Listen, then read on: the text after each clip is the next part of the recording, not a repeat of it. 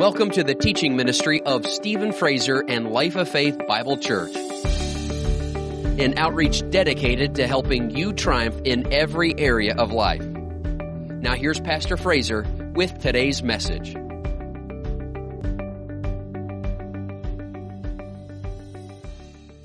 Bible says, Lift up your head, O ye gates, be lifted up, you everlasting doors, and the King of glory he shall come in. We are the gates of heaven. We are those windows of heaven. We're the doors of heaven. We're those floodgates. We're those floodgates. You know, you think about a, a floodgate. What do, what, do you, what do you picture there, you know? Kind of like a dam. But it's a gate that can open. You know, it's a doorway that can open up. But behind it is just this body of water that is just so great. That's what's behind you. That's what's in you. Deep waters God Almighty, the greater one Himself, is on the inside of us. We should be weary holding Him back. We should be weary. We should be weary holding Him back. I think that's why a lot of Christians are weary. A lot of Christians are worn out. They just don't know how much they're resisting God, how much they're suppressing Him, how much they're holding Him back. We've got this great body of living water rumbling, with waves pounding up against the door of our heart. Him wanting to come forth. Him wanting to come forth. Uh, you know, the church still sees themselves as, as in a position of trying to, trying to get just a little something from God. I can just get a little trickle from heaven. If I can just get a little trickle from God, it's such a deception. Even over there in the book of Revelation, know, he, he talks to that lukewarm church. And he says to them, he says, uh, he rebukes them for, for being lukewarm. And, and the Lord said, Behold, I stand at the door and knock. If you'll open, I'll come in. Now, he's saying this to the church. He's saying this to his people. Well, don't his people already have him in them? But you see, that's how folks read that. They read that as Yes, if you'll open your heart, Jesus will come in. No, he's talking to the church. He's not talking about a would be church. It's addressed, that letter in the book of Revelation is written to the churches. And to the church at Laodicea, he said, Behold, I stand at the door and knock. If anyone will open, I will come in. I will come in and we will sit down and we'll have a feast together. We'll have ourselves a love fest. And that's what he was saying to them. He wasn't talking about coming into their heart, he was talking about, he was knocking from the inside. I'm knocking on the door. If you'll open, I'll come into that sanctuary. I'll come into that house, and it won't be a lukewarm church anymore. I'll tell you that. I'll come in like a consuming fire, man. I'll burn the chaff out of that place. I'll get you all stirred up but you just got to open up and let me let me in to this realm. He's in the realm of the spirit. He's in our spirit. He wants to come into this realm. He wants to come into this physical realm and he wants to manifest. That's what he wants to do. And so if we don't let him manifest, we'll be a lukewarm church. We'll just be a lukewarm group of people. Oh, we got the word, we've got teaching, we got Bible teaching, Bible lessons but we'll still be lukewarm if we don't allow the Lord to manifest in our lives, through our lives. He wants to manifest. And it's not like we have to beg Him to do it, He's pressing up against the door. He's nudging us, He's pushing on us. He's saying, Let turn me loose. Turn me loose. But so many people are so walking in the wisdom of the flesh, the wisdom of man so walking according to this world that they just got him locked up. They're not yielding to him, they're resisting him. When the pressures of life come, oh, they've got the teaching of the word. Man, they got the teaching of the word. I mean, they got teaching on healing. I mean, he's, he's, how many people say he's the healer? Oh man, there is healing. We've got a healing covenant with God. Hallelujah. No weapon formed against you will prosper. He took our infirmities, He bore our sicknesses. But then when people begin to talk enough about a virus, a whole bunch of us that have been learning about healing for a year all go running into the caves to hide. Reacting to the flesh, reacting to the wisdom of men, and not turning loose that healing power of Almighty God. Let the healing virtue of Jesus flow out of his body. Now, again, that doesn't mean we don't follow safety precautions and, and we don't, we're not smart. You know, listen, I believe in divine protection, but I wear a seatbelt. I believe in divine protection, but I lock my doors at night. I believe in divine protection, but I got a gun. Oops.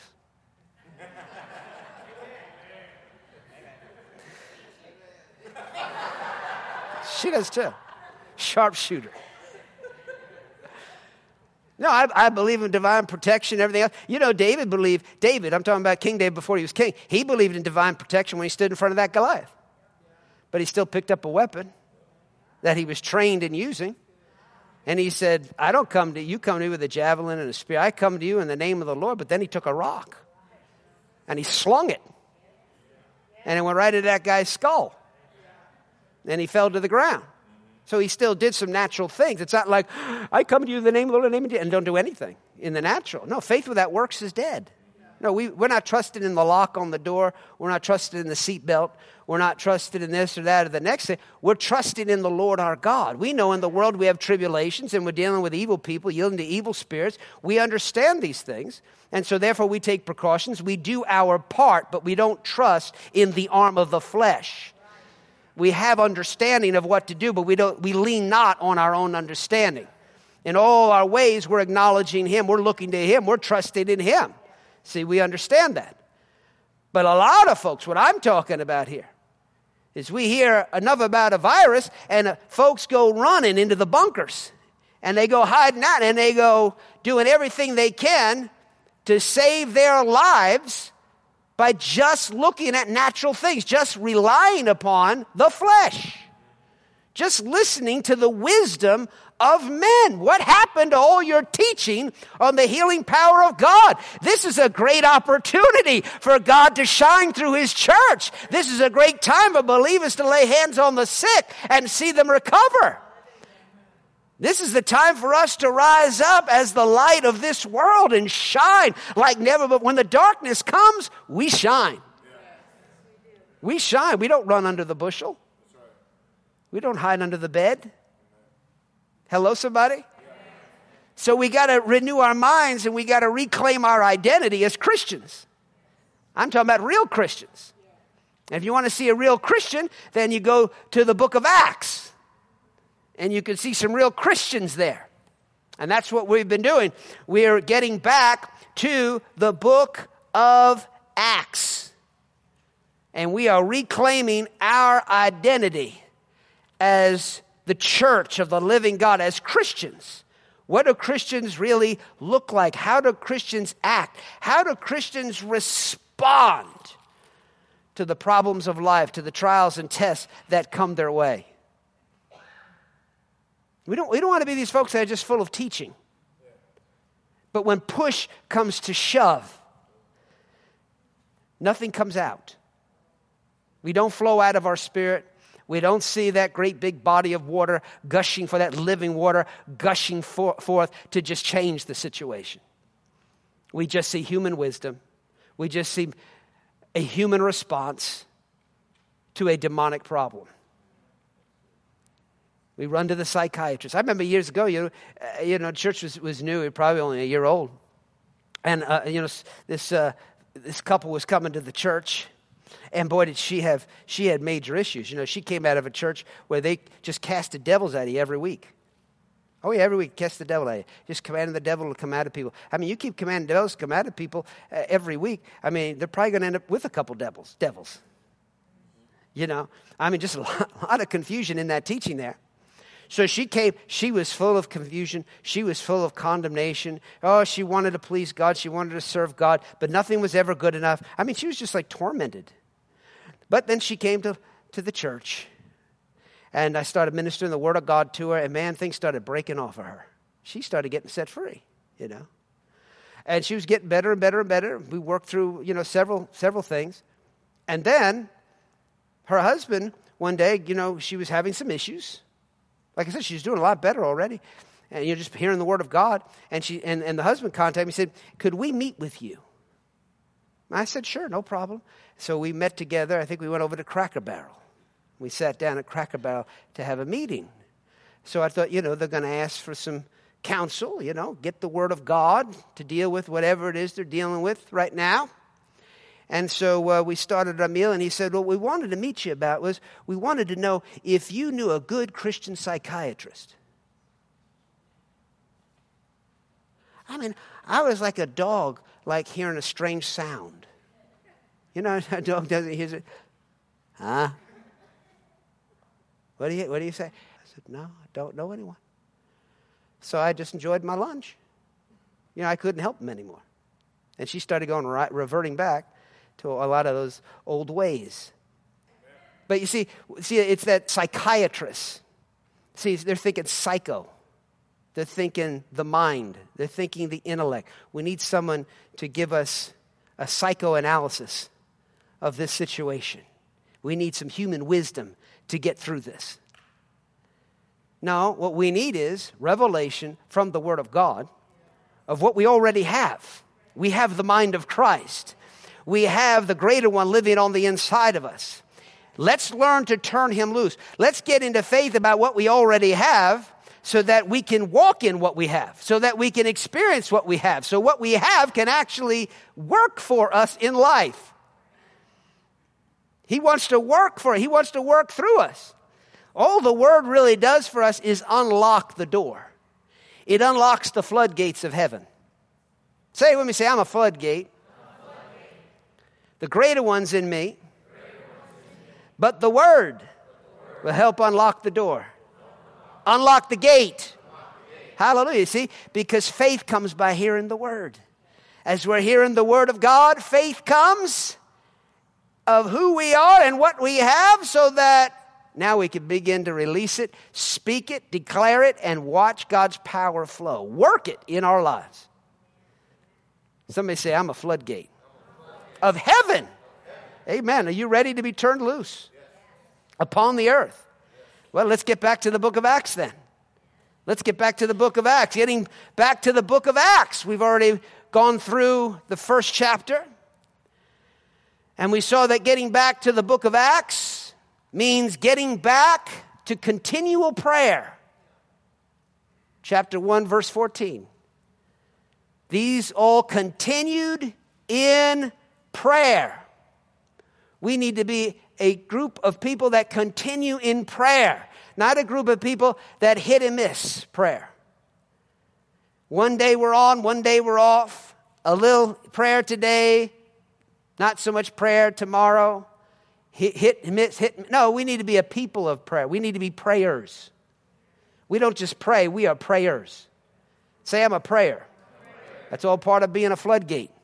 It's all part of being a Christian. It's all part of getting back to the book of Acts. We got to continue, continue in prayer, especially as we hear the promises of God. The Lord Jesus told them, He said, You shall receive power when the Holy Spirit comes upon you. What did they do with that promise? They prayed. They continued in prayer because prayer prepares you to walk in the power that God has promised. Prayer, prayer prepares you to walk in the power God promised. We want to walk in that power. We don't want to just talk about it, do we? oh, I shall receive power. And then we don't do anything with it. There's no power. We're running and hiding. Are you all with me this morning, or did your amen get locked up? Somebody say amen. amen. Praise God forever. I mean, you know, we might not get the door open, but at least it can leak a little bit. You know, an amen is a simple leak. But that's good. Hallelujah, because leaks can get bigger. Over time, leaks can get bigger, and, and your amen could turn into a shout. And then if you keep leaking, you know, who knows what might come out. What kind of glory might be released through you? Can you say amen? amen. So we're getting back to the book of Acts by con- being a people that continue in prayer. Say, I'm a prayer. I'm a prayer. We're getting back to the book of Acts by getting back to excitement, enthusiasm, expectancy. Man, the early church, they were full of expectancy. They were excited when it came to the things of God. They're stirred up. We need to be a stirred up people, an excited people, an enthused people. That's Christianity today. That's what Christians are. They are excited people. They're excited about heaven. They're always expecting. They're in expectancy of what God is going to do next. Remember, we said expectancy is the breeding ground for miracles. If we want to see the miraculous, we've got to be a people that are expecting to see it. And then getting back to the book of Acts, we saw is getting back to respecting God's house. Remember, they were all in one accord, in one place. In one place. And then suddenly there came a sound from heaven as of a rushing mighty wind. God began to move mightily through them, but they were all together in one place. This one place that God has gathered us together is called God's house. Yes, we are his house, he lives in us, but this place where we meet, called the church, is also the house of God. And so we've come into the house of God and we're learning to respect and honor this place, this one place where we come and meet together. Just like over our door uh, of the sanctuary in Psalm 63, verse 2, it says, So I looked for you in the sanctuary to see your power and your glory. That sounds like expectancy. You're expecting, and then you're coming into the house going, Well, it's church. Well, you know, I mean, it's just a church, it's just a facility. It's not really anything special. No, no, no, no. No, we come here expecting to see his power. There's that power again. You shall receive power when the Holy Spirit is upon you. So we pray to prepare to walk in that power of God. We have expectancy concerning that power, and we expect, especially when we actually are in his sanctuary when we're in his house. Praise God. Our expectancies soar at church. Amen. I mean, you might have been a little sluggish coming in, but once you got in his house, you got pumped. You got excited, right? You got stirred up when you came into his house. Praise God. Now, you're not going to hear me say that every week. I said it last week. I said it this week. Probably won't say it next week, but will you remember it? Will you carry that? Will you carry that? Will that be your new norm? Expectancy, excited for God to move in your midst, in His house. Here we come together. We're coming together in one place. This is the one place God set you in. It's an exciting place to be. So we respect God's house just like they did. Just like they did. And then, of course, they were all in one accord in one place. So getting back to the book of Acts is getting back to unity. Unity walking in unity. We're not divided and all full of opinions and judgmental and critical. I mean, church should be the last place in the world you feel like people are judging you. You know, I don't want to go to church, you know, just people judge you. Not at this church. Not at this church, man. This is a one accord church. This is a unity church. We're not judging and condemning and criticizing. We're not looking down on people, no, not at this church. There's unity in this place. Why? Because we're a book of Acts church. We're Christians right out of the Word of God. Hallelujah.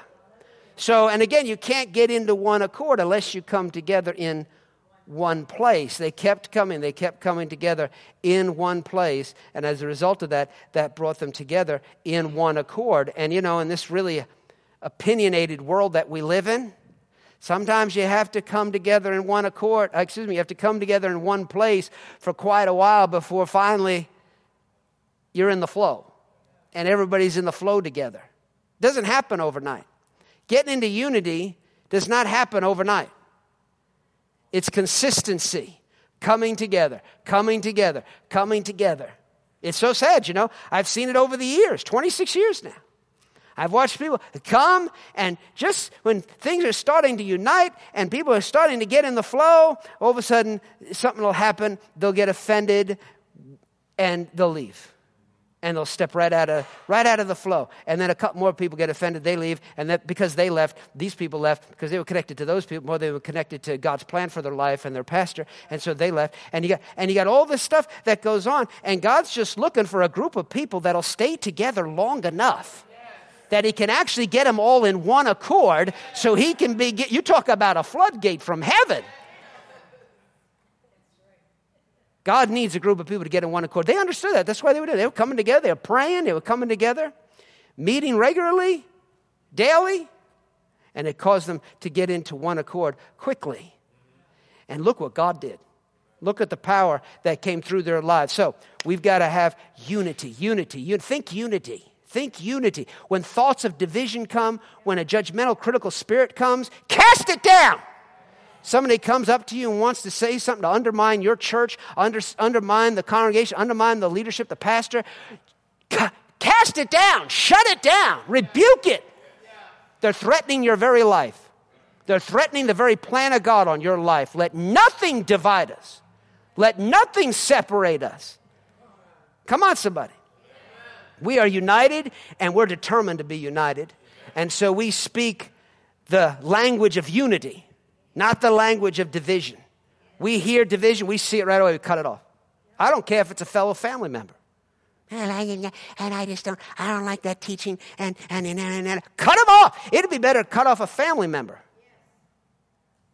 It'd be better to cut off a family member than cut off the house of God, the plan and purpose of God for your life. Now, a lot of people that love this world, they don't like that. But I got words from Jesus that said, if you love father and mother more than me, if you love your wife, your husband more than me, if you love brother or sister more than me, what? You're not worthy of me. See? And he talks about, I mean, if one of your body parts, how many people know all body parts in the body of Christ? If one of your body parts cause, cause you to sin, what ought you do to that? Cut it off. Cut off that body part. He said, if your eye causes you to sin, gouge it out.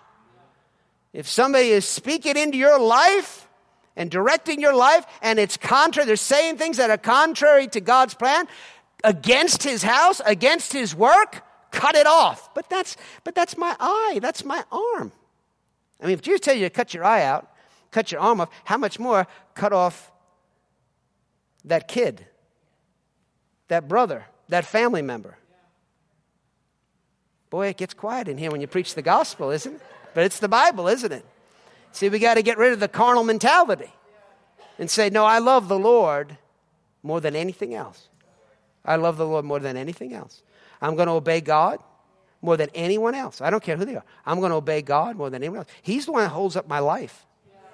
So if I want to make schnookums happy and I, and I disobey the Lord to make schnookums happy, I might not be on the earth much longer.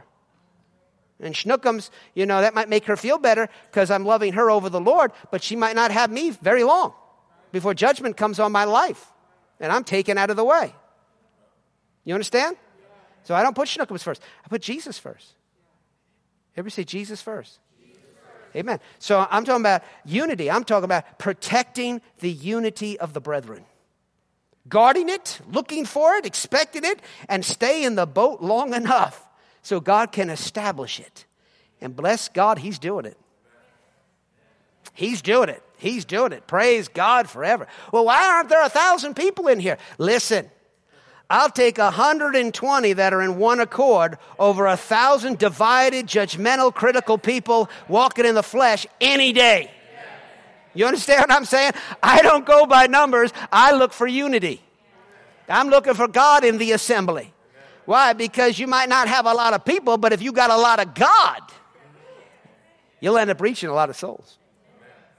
So I'm all about a lot of God. How do you get a lot of God? Unity. Unity. So can we be that protective of one another? We see a little wolf walk in here, and man, they're running out of here with their tail between their legs. They're just running out of here. They know they can't, they can't get in. I've watched it. I've watched little wolves come in, and they walk up to the flock, and, I, and they have a prophecy for you. Now, they have something else. But you see, we've got such a unified body that know the truth that they know they can't penetrate it. They know they're out of order. They're out of line. They're not yielding to the Spirit of God. It's a different spirit. They're walking in pride. And it's just picked off right away. And so instead of repenting and getting right and joining the flock, they run. Because that's what wolves do. Wolves do. They'll never, wolves will never conform to the body of Christ. They will never become a part of the team because they're a wolf at heart. But you and I are sheep and lambs. Amen. Hallelujah. Praise God. And we're following the Good Shepherd. Hallelujah. Praise God. So, unity. Ever see unity? I fight for it, I defend it. I'm very protective of my church body. Praise God forever. You get like that, and you watch how fast you become a part of the body. So we've had people come, and it's all about their ministry, my gift. I got a gift. And so they try to act like they're submitted and things like that, but, but they're not. They're not. They're not coming into the unity of the brethren. It's just all about their gift. Their gift. And why isn't that pastor using my gift? Why doesn't he recognize my gift? Why doesn't and meanwhile, there's those that have gifts, but they don't care as much about the gift as they care much about the body. You know, they care about the, the, different ones we've had ministry here, you know, like on Sunday nights. We've had those Sunday night classes and they minister. I think every one of them mentioned their pastor like multiple times. Multiple times. But you see, people that into themselves, they don't do that. They don't care about the pastor. They don't care about the sheep. What they, they care about their gift. And this is their platform. And they get to show off. They get to be special in front of everybody. See, there's just a lot of that out there. Some of you probably looking like, huh? Yeah, oh, yeah, shikalabata. Oh, yes. Oh, yes. So, so they never, they never, they never mesh. They never mesh. It's all about their gift and how the, the, the, the, that pastor is holding back their gift. No, he's not holding back their gift. You're just into yourself. You're an island to yourself. You're into your ministry. We're into the body of Christ. We're into one another. We're, and to be to be united with one another, we got to be submitted. We got to be submitted to authority. You got to be submitted to the Lord Jesus, who submits you to a pastor, right? And then Ephesians says submitting one, submitting one to one another in the fear of the Lord. So we submit to one another. So submission is what brings about this unity. And unity is powerful. It releases the power of God. Can you say amen?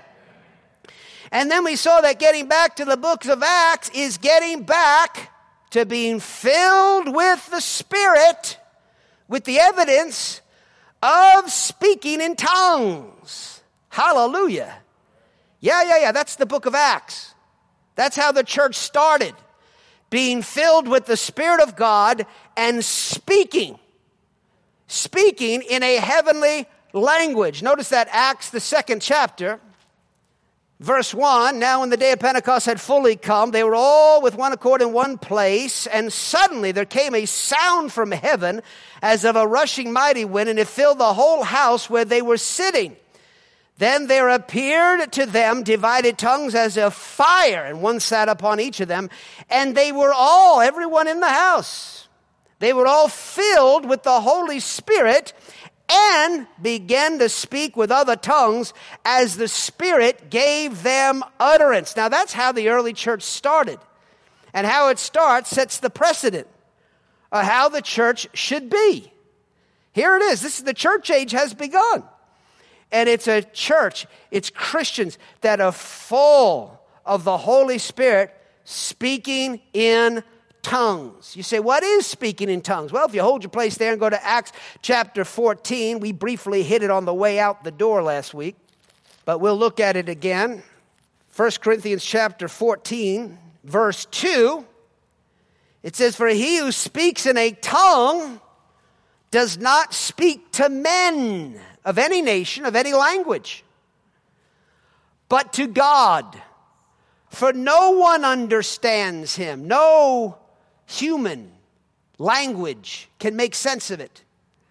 No one, no, no person from any nation understands this language. However, in the Spirit, he speaks mysteries. See, this is something that happened when they were filled with the Holy Spirit. This wasn't something that happened because they went to college. and they began to learn different languages. No. This happened suddenly when they were filled with the Holy Spirit. Now they're speaking this language. It's a language no man understands, but however, in the Spirit, he speaks mysteries or divine secrets. The Bible has a lot to say about mysteries that have been hidden from the beginning of the world. There's things that have been hidden, mysteries. Misses. This word is full of mysteries. But God doesn't want it to remain a mystery. He wants you to solve the mystery. And that's why He's giving you the Holy Spirit so you can speak mysteries. You can speak out these divine mysteries, these divine secrets. And as you're speaking them out into the earth, it is going to bring forth revelation of the mysteries in your life. That's one of the benefits of speaking in tongues. It'll cause you to increase in revelation of the mysteries of God. So that God's not much of a mystery to you anymore. Well, the Lord works in mysterious ways. Well, not really.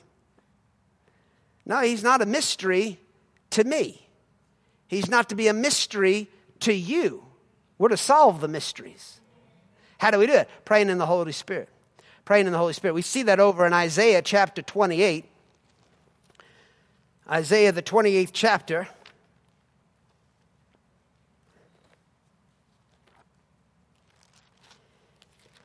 Isaiah, looking forward, prophesied concerning this and said in verse 9, Whom will he teach knowledge? Talking about the knowledge of God. Talking about the mysteries. God's a mystery, right? But He wants to teach you. Whom will we teach knowledge? And whom will we make to understand the message? Jump down to verse 11. He answers it. With stammering lips and another tongue, he will speak to this people. To whom he said, This is the rest with which you may cause the weary to rest, and this is the refreshing. Hallelujah. We're going to see that a little bit in the book of Acts, where when they were filled with the Holy Spirit, the apostle Peter stood up and he talked about times of refreshing from the presence of the Lord. See, he's talking about this being filled with the Spirit, speaking with tongues, will bring times of refreshing from the presence of the Lord. Rest and refreshing. Rest, restoration, and refreshing. So if you need a little refreshing, pray in the Holy Spirit. If you need a little refresher of the scripture, pray in the Holy Spirit. Now, there's been other translations that have come along and trying to figure out the Bible. They've said, well, uh, this is talking about a foreign language. See, it's talking about children of Israel being taken captive. And then uh, now they're going to have foreigners, people speaking a language they don't understand, speaking to them. Friend, that would be oppressive. That wouldn't be restful and refreshing. See, that doesn't fit. And it's quite obvious this is what God wants for us. Because the next part of the verse says, Yet they would not hear. That's a bad thing. God had this promise for them of speaking in the tongues, and they didn't want to listen to that. They didn't want to listen to that, that promise. You know, we got a lot of folks today, a lot of folks call themselves Christians, been born again, and they don't want to hear about speaking in tongues. They say it's of the devil. I can't find that in my Bible. I wouldn't call what they were doing on the day of Pentecost demonic. See, that's calling the Holy Spirit a devil. You get yourself in trouble. Remember, Jesus talked about that. You don't want to, you don't want to accuse the Holy Spirit of being an evil spirit. But people do it all the time in the Christian world, in churches. But, friend, I got news for you. The church started out as a tongue talking church. And there's nothing in the scriptures to tell us that should ever have changed. In fact, if anything, it's encouraged us in it because 1 Corinthians chapter 14 gives a whole chapter to talking about speaking in tongues, flowing with the Holy Spirit. So one of the one of the big benefits of speaking in tongues is that you're speaking out these mysteries and thus setting yourself up for revelation of the mysteries, of the Word of God. Because if you can get the mysteries in your mouth where you're speaking them out, out of your own spirit by the help of the Holy Spirit, then you've already, you're already more than halfway there. Of knowing and understanding the mysteries. So he says, Who shall we teach knowledge? Who are we going to make to understand the message? And then he tells you, For with a stammering lips and another tongue, he will speak to this people. Those are the folks he's going to say some things to. Praise God. He's going to speak to people that speak in tongues. Because he is speaking when you're speaking in tongues, because you're speaking by him, by the Holy Spirit. He gives the utterance. We see that Acts chapter 2, where it says they were all filled with the Holy Spirit and began to speak in tongues as the Spirit gave them utterance. So he gives the utterance, we do the speaking.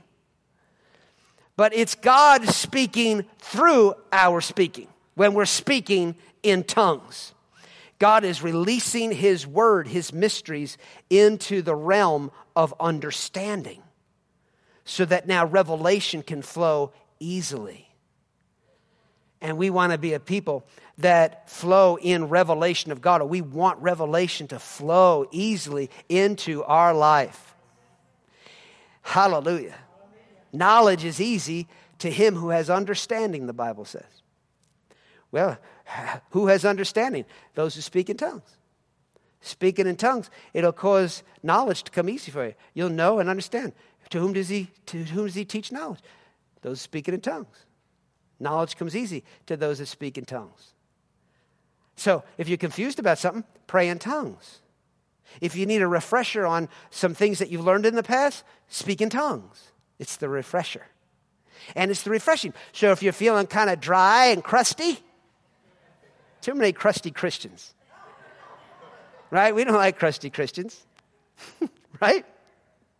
Well, we don't we like Christians, we just don't like them crusty. We want to, we want to help them get them soft and pliable and ah, relaxed and a blessing. How do you do it? Speak in tongues. Get you refreshed. I'm just so worn out. Speak in tongues. It's hard to speak. It's hard. It's hard to get worn out when you speak in tongues. It's hard to get burned out when you say, I'm just so burned out. Well, speak in tongues. You know, it's like you just want to say, What's your problem? Speak in tongues. Speaking in tongues will keep you from being burned out. It'll keep you lubricated. Keep the oil of gladness flowing. Hallelujah. Amen. What are some other benefits of speaking in tongues? And I'm glad you asked. If you'll read 1 Corinthians 14, uh, we praise and magnify God speaking in tongues. You can praise and magnify God. In fact, you see that here in the book of Acts. Let's just go to that. Verse 7, Acts 2 7. Then they were all amazed and marveled, saying to one another, Look, are not all these who speak Galileans?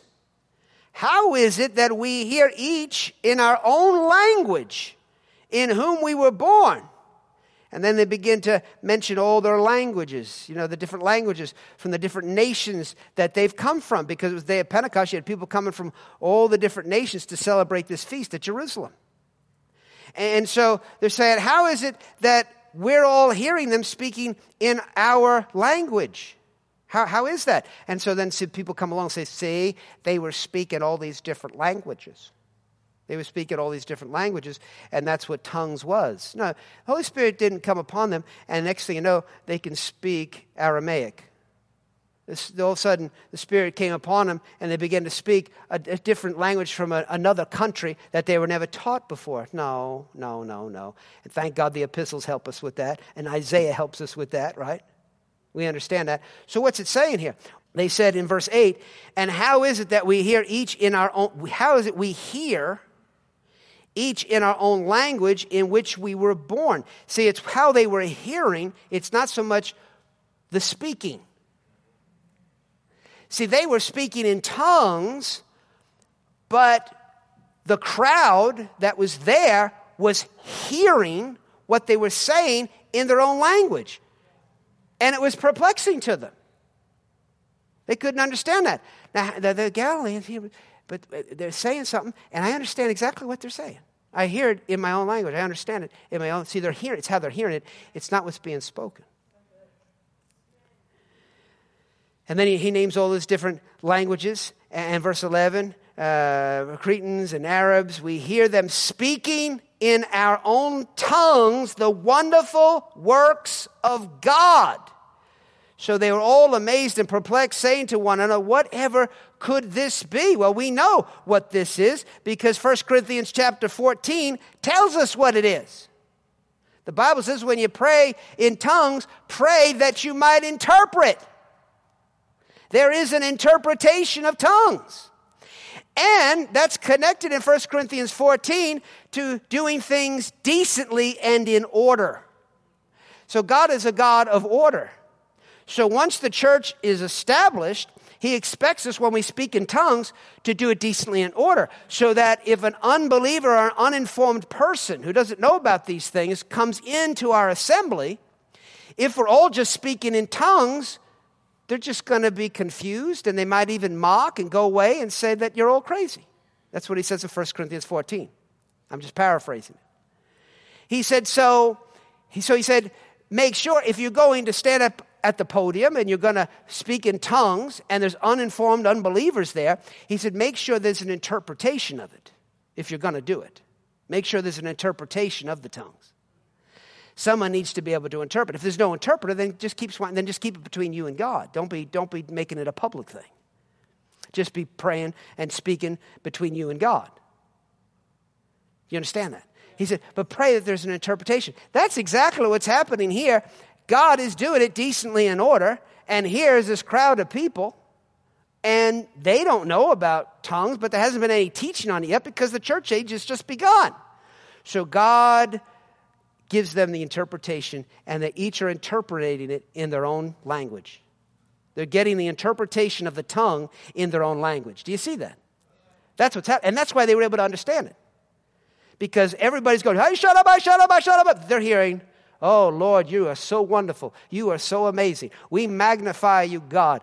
We exalt you, Lord. That's what they're hearing. They're hearing, they're understanding what's being said. I mean, if all of us just begin to speak in English at the same time and begin to say things, you probably wouldn't know what everybody's saying. But they understood. They understood what was being said because they were getting the interpretation of what was being spoken. So, verse 12 says, They were all amazed and perplexed, saying to one another, Whatever could this mean? I remember when I was youth pastor out in Oklahoma. And uh, I, I, had told everybody, now we're going to have these special meetings. We're going to have these camp meetings, a week long camp meeting. I said, but before that, we're going to have a week of continual prayer. We're going to pray. And the, and the, and the uh, sanctuary is going to be open. We had our own separate sanctuaries. Our own youth, our youth group had a, had a separate facility where we met, and we had our own sanctuary in there. And I said, so the doors are going to be open throughout the day. And so just come on up and, and pray. If you have any time, just come in and pray. And I said, just, just, just start praying. Just come in and pray. So I was there praying one afternoon. And, you know, some of these young people, they'd come in, they'd pray for a while, they'd leave. You know, you just come and go throughout the day and things. And there was this one young man, and he came in, and he was just kind of barely saved, you know. I don't know if he was really saved. But he came and wanted to come, and he sat down, and I just, I just sitting there praying in tongues. I'm to sit there praying in tongues, praying in tongues. And when I finished, I looked back at him, said hello, and he's looking at me just like shocked. I said, "How you doing?" He said, "He said, man, he said, I, I don't know how I understand what you're saying, but I understand perfectly what you're saying." I said, he understood I was speaking in tongues, but he understood exactly what I was saying. He heard it in English. And he was totally perplexed by it, you know. He said, you were just praying for my friend. Da, da, da, da, da, da, da. I don't remember exactly what it was, but a friend of his that he was very concerned about that was going through something. When I started praying in tongues when he came in there, he said, You were just praying for my friend. You were saying this, this, this, and this. I said, Well, see, God's given you the interpretation what I was just praying. So God can do that. He can do and He'll do that to help people, because He's a God who does things decently and in order. But He'll also do it for it to be a sign to somebody a sign and a wonder to them. And we see that here in, in the Word of God. In 1 Corinthians chapter 14 again, and in verse 22. Verses 27 through 29 is where he talks about it, you know, let, let interpret, be able to pray to you interpret. But then verse 22 he says, Therefore tongues are for a sign, not to those who believe, but to unbelievers. But prophesying is not for unbelievers, but for those who believe. So tongues can be used for a sign for unbelievers. So you see, some people say, oh, you're not supposed to speak in tongues in church. That's, that's not supposed to happen. Nobody's supposed to speak in tongues in church. The Bible says that. Well, you're not reading the whole Bible. You're grabbing one scripture and you're taking it out of context. He's saying you got to be sensitive to the unbeliever and the uninformed person. And, so he, he, says, you know, that's why I pray that someone interprets. He doesn't speak in tongues. He says pray that somebody interprets. And if there's no interpreter, then just pray between you and God. But then here he says you can use tongues for a sign. In other words, you can explain to the uninformed unbeliever. You can inform them of speaking in tongues and then say, Here, let me show you. And you can speak in tongues. Like right now, I'm spending a quality amount of time giving understanding about speaking in tongues. So if I wanted to speak in tongues right now, it wouldn't be out of order because I've informed you. Now I will demonstrate speaking in tongues for you. See? And it becomes a sign and a wonder to them. Now, I remember one time I was in the hospital, and I'm very cautious. You know, you're very aware of, of, of who comes in the room and things like that. And so, but I was I, I, was finishing up with someone, you know, ministering to them, and I said, Well, let me pray for you. And I prayed a little bit, and then I just felt led pray in tongues, so I started speaking in tongues. Well, I sensed someone come in the door, and it was probably a nurse, I figured. And so normally I would stop. In fact, years back when we first started the church, we were in the Blairwood Country Club. That's where we were meeting to have church. And I was praying in tongues before the service. I had my back to the back door, and I was just praying in tongues and someone that works there at this country club where we were meeting came walking in the room and immediately my tongue just i just began to like didn't have utterance anymore. I mean i was flowing and then i just didn't have utterance anymore. It was like uh-huh. so i didn't push it and force it. I just kind of wind down and turned around and sure enough an unbeliever an uninformed person who probably already thought we were kooky just because we showed up with our bibles at a racquetball club You understand what I'm saying? They already thought we had problems because they're walking in with their tennis rackets and shorts. We're walking in there with our Bibles. Now, the last thing they need to hear is Shandai Randai, Shika Labasata. You understand what I'm saying? That's not tongues, that's just fooling around. But you know what I'm talking about. And that's the last thing. They, so, God, I felt myself being restrained, and I stopped. But anyway, I was in the hospital this time. I didn't feel restrained, and I, I knew that somebody was there, but I felt led, just keep going. So I just went ahead, kept going, prayed in tongues, and then I blessed them, and I left the room, and I left. Well, I found out later that the nurse said to them, she said, What was that he was speaking? And they said, It was, oh, it was speaking in tongues. It's a, it's a heavenly language. She said, That was the most beautiful thing I ever heard. Now, I don't know what they did with it, but she was ripe and ready to have the gospel preached to her. God had set her up. See, it was a sign to her. It was a sign to her. Not everybody's going to say you're crazy. That nurse said it was the most beautiful thing she ever heard. Hallelujah. So we got to be open to that. I remember one time I was praying. I, I said, Lord, we need signs and wonders. Where are the signs and wonders? I was praying for signs and wonders. He said, Why would I give you any more if you're not using the one I already gave you? I said, What sign did you give me? And he reminded me of that scripture right there 1 Corinthians 14, what was it, 22? Tongues are for a sign. I mean, you get to talking to some Muslim or someone like that, and you talk about the power of God, give them understanding, say, hey, let me demonstrate this for you. Oh, and just pray in tongues. That kind of sounds a little Italian, but let them know you don't speak Italian. It's a heavenly language. Can you say amen? Hallelujah! So you say, thank God for speaking in tongues. Man, it's a gift from heaven. Ooh, it's, it's the result of being filled with the Holy Spirit. You can't get it any other way. Got to be filled with the Holy Spirit. Got to be filled with the Holy Spirit. So he, they said, they were all amazed, perplexed, saying to one another, whatever could this mean? Well, notice what they said. We hear each, verse 8, in our own language in which we are born we hear them speaking in our own language the wonderful works of God. The wonderful works of God. So they're declaring the wonderful works of God. They're praising God, they're magnifying God. Uh, the Apostle Paul in 1 Corinthians 14 says, You give thanks well when you speak in tongues. We can give thanks to God. See, we can worship Him. All speaking in tongues. All, you know, sometimes, hallelujah, amen, just, you know, that you just want to give some more. Thank God you can give thanks in tongues. You go beyond your, your limited mind, your limited mentality, and speak in tongues. Praise and magnify God in tongues. And then Romans, the eighth chapter, it, says concerning speaking in tongues that we um, don't know how to pray as we ought, but the Spirit Himself helps us in our weaknesses. Let's look at it together, real quick. Romans, the eighth chapter, verse 26.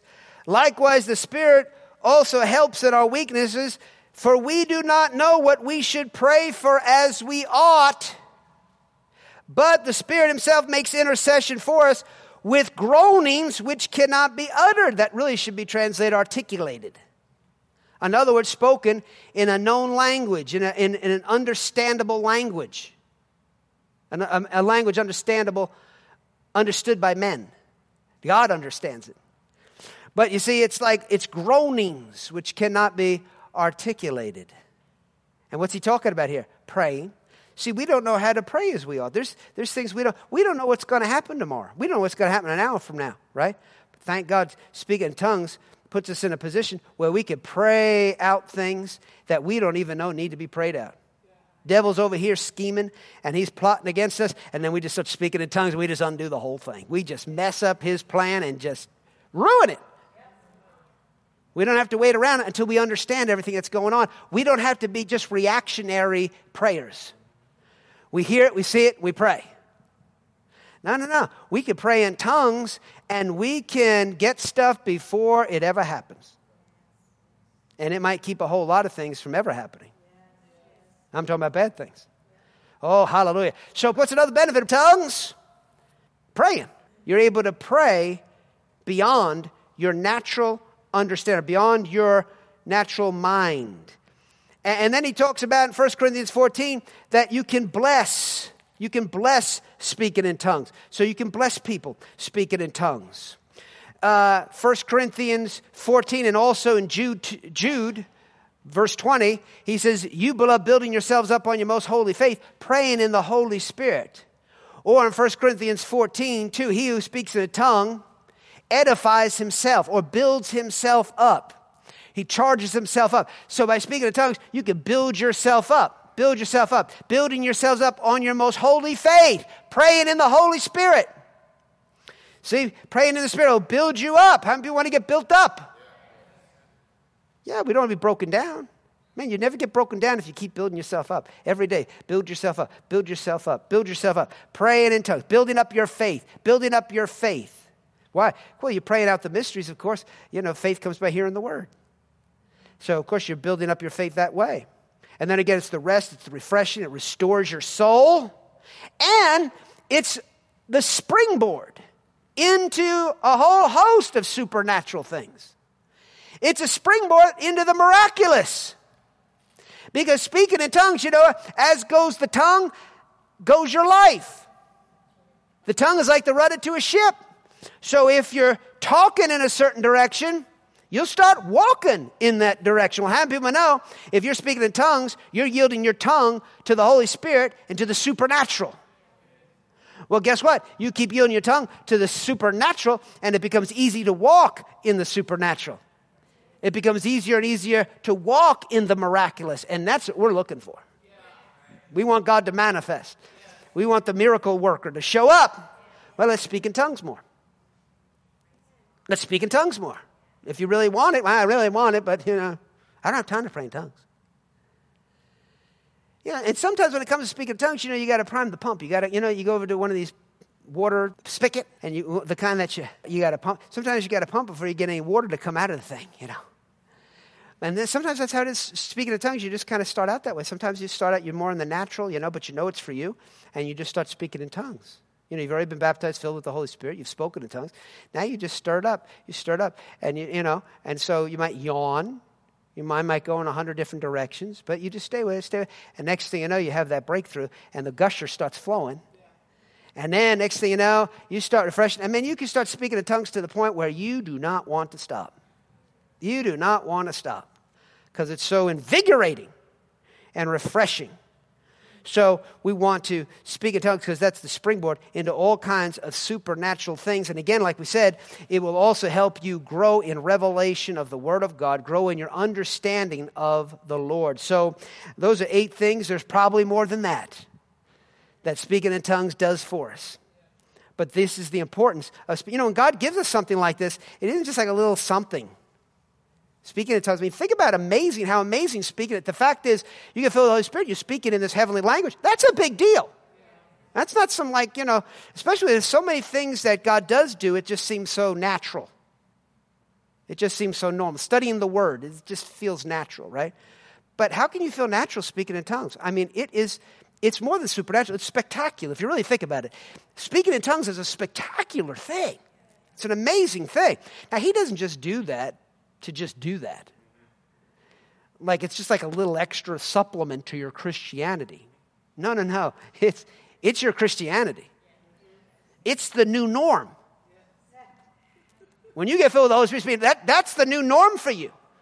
You're speaking in tongues every opportunity you get. And the early church was that way, especially the Corinthians. They were so into speaking in tongues that the Apostle Paul had to go in there and say, Now, guys, you can't just speak in tongues when you come together. And that's when he tried to bring some balance to these guys. They were speaking in tongues like crazy. But also, chapter 1 of 1 Corinthians, he commends them for the revelations that they walked in, the revelations that, they, that was being revealed to them and the gifts and manifestations of the Spirit that were taking place in their midst. I mean, they, they came behind in no gift, the Bible says. I mean, they're flowing in the manifestations of the Holy Spirit. But a big part of that was they're speaking in tongues, speaking in a heavenly language. Can I get a leak? Speaking in a heavenly language. See, keep your whole life connected to the Holy Spirit by connecting your tongue to Him praying in the Holy Spirit. Hallelujah. Keep the flow of God going. Keep the flow of God flowing. Can you say amen? Hallelujah. Praise God forever. Don't you want to just start speaking in tongues? Amen. Amen. We should be excited about it. Get stirred up about it. Driving in the car, speak in tongues. Got some downtime, speak in tongues. Look for every opportunity to speak in tongues. I'll show you one more thing. I'm going to give you a ninth thing. Just came. Holy Spirit just gave me a ninth thing. Benefit of speaking in tongues. Do you want it? You need to go home and have a donut. I know donuts are important, but maybe we could stick around and just get this, this little nugget that the Holy Spirit just, just dropped in there, reminded me of. Notice this. The Apostle Paul says in verse 13, 1 Corinthians 14, verse 18, I thank my God, I speak with tongues more than you all. Now, they were tongue talkers. But he said, I, he was confident he spoke in tongues more than all of them. That means he must have been speaking in tongues like all the time. True? All right. Now, let's look at that again.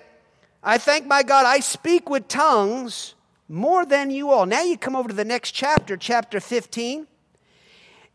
And he talks about how the Lord, after he rose from the dead, showed himself.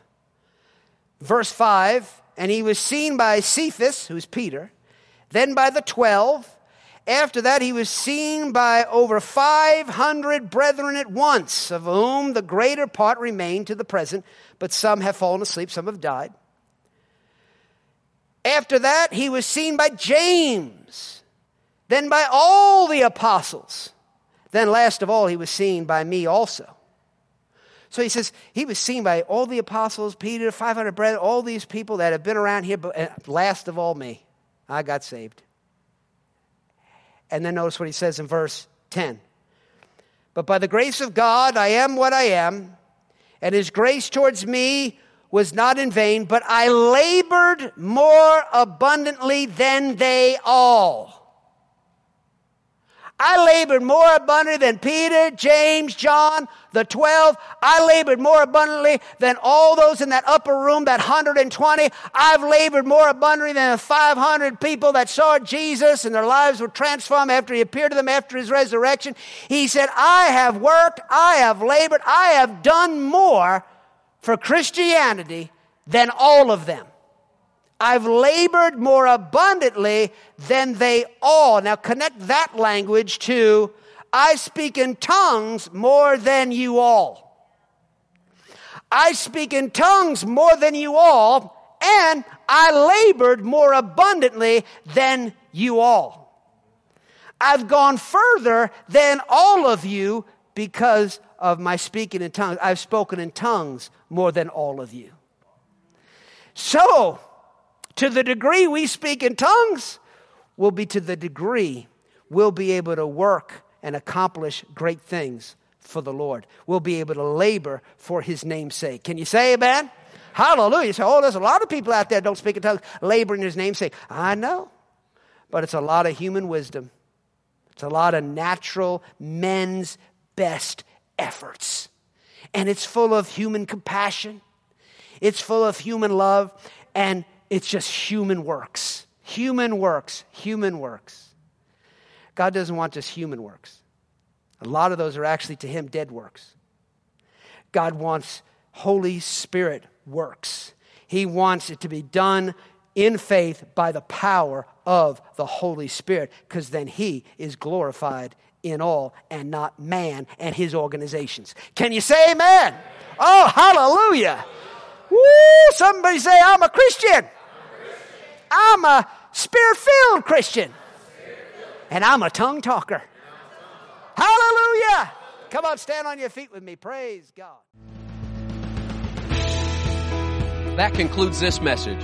For more information about Life of Faith Bible Church or Stephen Fraser Ministries, go to our website at lofbc.org. While you're there, be sure to check out the many other teaching series and books by Stephen Fraser. That website again is lofbc.org. And you can always call 888-542-2555. We trust today's message has encouraged your faith and strengthened your spirit to live the victorious life. And until next time, remember, we always triumph and we always win.